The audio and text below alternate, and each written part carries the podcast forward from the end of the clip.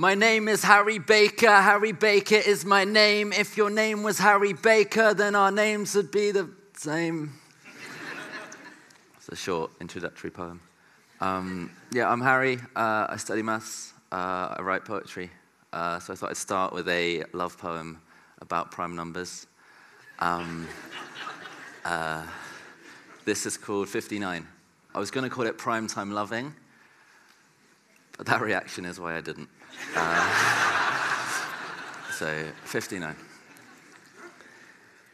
59 wakes up on the wrong side of the bed, realizes all his hairs on one side of his head, takes just under a minute to out that it's because of the way that he slept, he finds some clothes and gets dressed.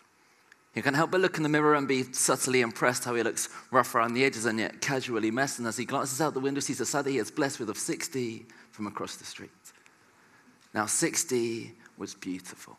Perfectly trimmed cuticles, dressed in something suitable and never rude or crude at all. Unimprovable, right on time as usual, more on cue than a snooker ball, but like to play it super cool. 59 wanted to tell her that he knew her favorite flower. He thought of her every second, every minute, every hour, but he knew it wouldn't work. He'd never get the girl because although she lived across the street, they came from different worlds. At 59, and my 60s perfectly round figure. 60 thought 59 was odd. You see, one of his favorite films was 101 Dalmatians. She preferred the sequel he romanticized the idea they were star-crossed lovers. They could overcome the odds and evens because they had each other while she maintained the strict rules imposed on her by her mother that separate could not be equal. And though at the time he felt stupid and dumb for trying to love a girl controlled by her stupid mum, he should have been comforted by the simple song, take 59 away from 60, and you're left with the one. And sure enough, after two months of moping around, 61 days later, 61 was who he found. He had lost his keys and his parents were out. So one day after school, he went into a house and as he noticed the slightly wonky numbers on the door, he wondered why he never introduced himself before. She let him in. His jaw dropped in awe. 61 was like 60 with a little bit more. See, she had prettier eyes and an approachable smile. And like him, rough around the edges, casual style. And like him, everything was in disorganized piles. And like him, mom didn't mind a friend stayed a while because she was like him. And he liked her. He reckoned she would like him if she knew he was like her, and it was different this time. I mean, this girl was wicked, so he plucked up the courage and asked for her digit. She said, I'm 61. He grinned, said, I'm 59. Today I've had a really nice time, so tomorrow if you wanted, you could come over to mine. She said, sure. She loved talking to someone just as quirky. So she agreed to this unofficial first date. In the end, he was only ready one minute early, but that didn't matter because she arrived one minute late. And from that moment on, there was non stop chatter how they loved X Factor, how they had two factors, how that did not matter. Distinctiveness made them better. And by the end of the night, he knew that they went together. On one day, she was talking about stuck up 60. She noticed that 59 looked a bit shifty. He blushed and told her of his crush, the best thing that never happened because it led to us. And 61 was clever, see, not prone to jealousy. She looked him in the eyes and told him quite tenderly, You're 59, I'm 61. Together we combine to become twice what 60 could ever be. and at this point, 59 had tears in his eyes. So glad to have this one of a kind girl in his life. He told her the very definition of being promised was only one in himself could his heart divide, and she was the one he wanted to give his heart to. She said she felt the same, and she knew the films were half true because that wasn't real love. The love was just a sample. When it came to real love, they were a prime example. Cheers.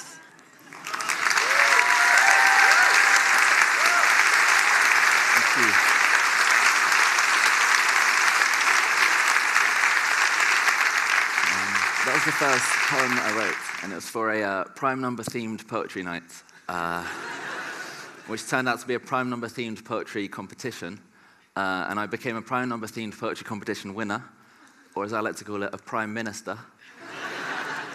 and uh, this is how I discovered these things called poetry slams. And uh, if you don't know what a poetry slam is, it was a format come up with in America 30 years ago as a way of tricking people into going to poetry events uh, by putting an exciting word like slam on the end.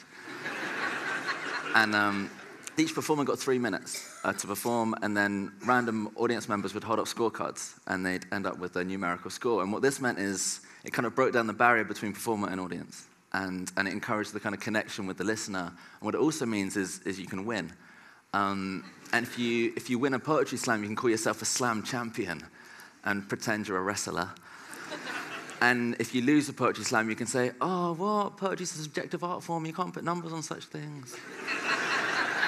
Um, but I loved it. And I got involved in these slams and I became the UK slam champion and got invited to the Poetry World Cup uh, in Paris, which was unbelievable. It was people from all around the world speaking in their native languages to be judged by five French strangers. Um, and somehow I won, uh, which was great. Um, and I've, you know, I've been able to travel the world since doing it. Um, but it also means that this next piece is, is technically the best poem in the world.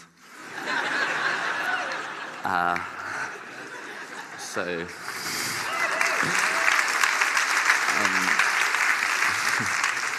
according to five French strangers.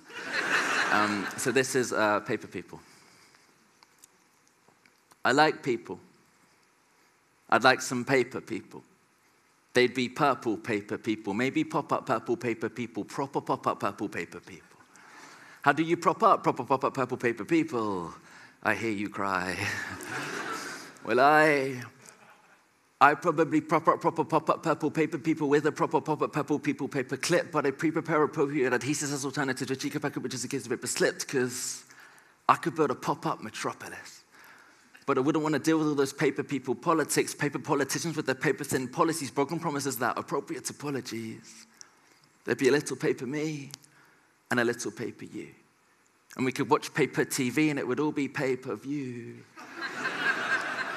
We'd see those poppy paper wrappers rub about the paper package or watch paper people carriers get stuck in paper traffic on the A4. paper. There'd be a paper Princess Kate but we'd all stare at Paper Pippa. and we'd all live in fear of Killer Jack the Paper Ripper.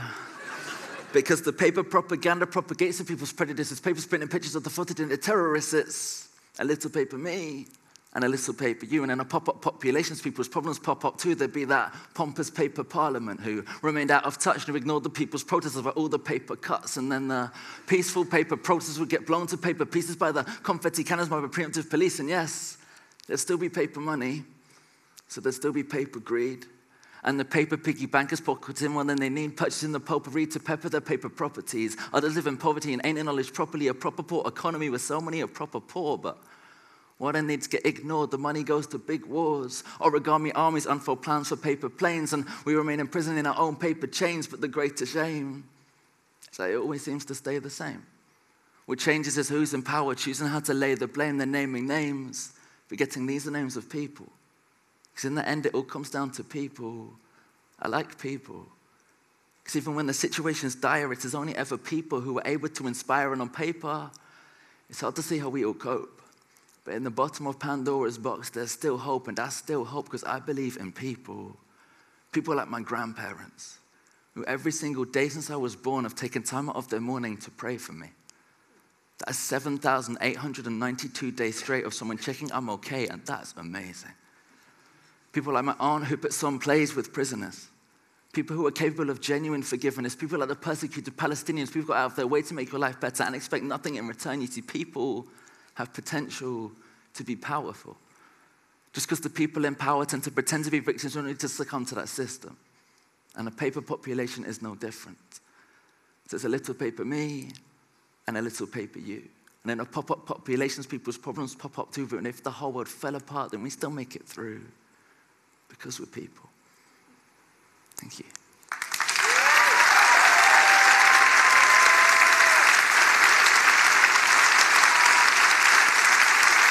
Um,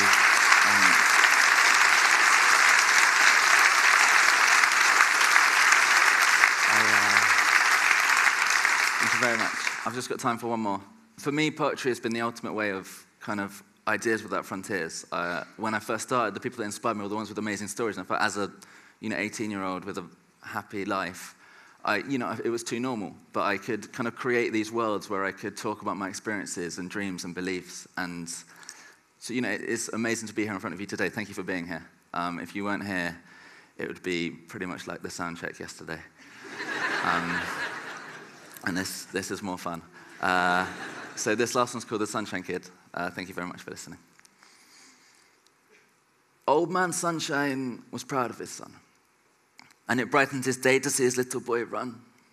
Not because of what he'd done or the problems overcome, but that despite that, his disposition remained a sunny one as I hadn't always been like this. There have been times when he tried to hide his brightness. You see, every star hits periods of hardship. It takes a brighter light to inspire them through the darkness. And if we go back to when he was born in a nebula, we know that he never was thought of as regular because he had a flare about him. To say the Midas touch is wrong, but all he went near since a little bronze. Yes, this son was loved by some more than others. Was a case of Joseph and his drinker and his brothers because standing out from the crowd had its pros and its cons, and jealousy created enemies and those he outshone, such as the shadow people. Now, the shadow people didn't like the sunshine kid because he showed up the dark things the shadow people did. And when he shone, he showed the places where the shadow people hid. So the shadow people had an evil plan to get rid of him first up. They made fun of his sunspots.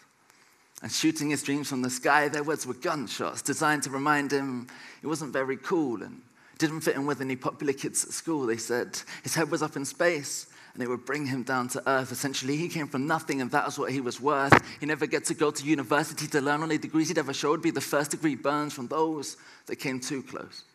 Told him he was too bright. That's why no one ever looked him in the eyes. His judgment became clouded. So did the sky with evaporated tears as the sun started to cry because the sunshine kid was bright with a warm personality and inside he burnt savagely, hurt by the words and curses of the shadowy folk who spoke holes in his soul and left cavities, and as his heart hardened, his spark darkened. Every time they called him names, it cooled his flames. He thought they might like him if he kept his light dim, but they were busy turning lightning. She had terrible aim. And he couldn't quite get to grips with what they said. So he let his light be eclipsed by what they said. He fell into a lone star state like Texas and felt like even punched in his solar plexus, but that's when Little Miss Sunshine came along, singing her favorite song about how we're made to be strong and you don't have to be wrong to belong, just be true to who you are. Because we are all stars at heart. And Little Miss Sunshine was hot stuff. the kind of girl, when you looked at her, you forgot stuff. But for him, there was no forgetting her. The minute he saw her image burn in his retina, she was out of this world. Yet she accepted him. The thing about this girl meant he knew whenever she was next to him, things weren't as dark as they seemed. He dared to dream. Shadows were nowhere to be seen. When she was there, he beamed and his eyes would light up in ways that can't be faked. When she grinned her raised, erased the razor tip words of hate, they gave each other nicknames. They were Cool Star and Fun Sun, and gradually the shadowy damage became undone. She was one in a septillion, and she was brilliant. Could turn the coldest blooded reptilians vermilion, loved by billions from Chileans to Brazilians, and taught the Sunshine Kid the meaning of resilience. She said, All the darkness in the world cannot put out the light from a single candle. So, how the hell could they handle your light? Only you can choose to dim it, and the sky is the limit, so silence the critics by burning. And if eyes are windows to the soul, then she drew back the curtains and let the sunshine through the hurting. So, in a universe of adversity, these stars stuck together. And though days became nights, the memories would last forever. Whether the weatherman said it or not, it would be fine because you're behind the clouds, the kid is still shine. Yes, the sunshine kid was bright with the warm personality. And inside, he burnt savagely, fueled by the fire inspired across galaxies by the girl who showed him belief. Thank you very much.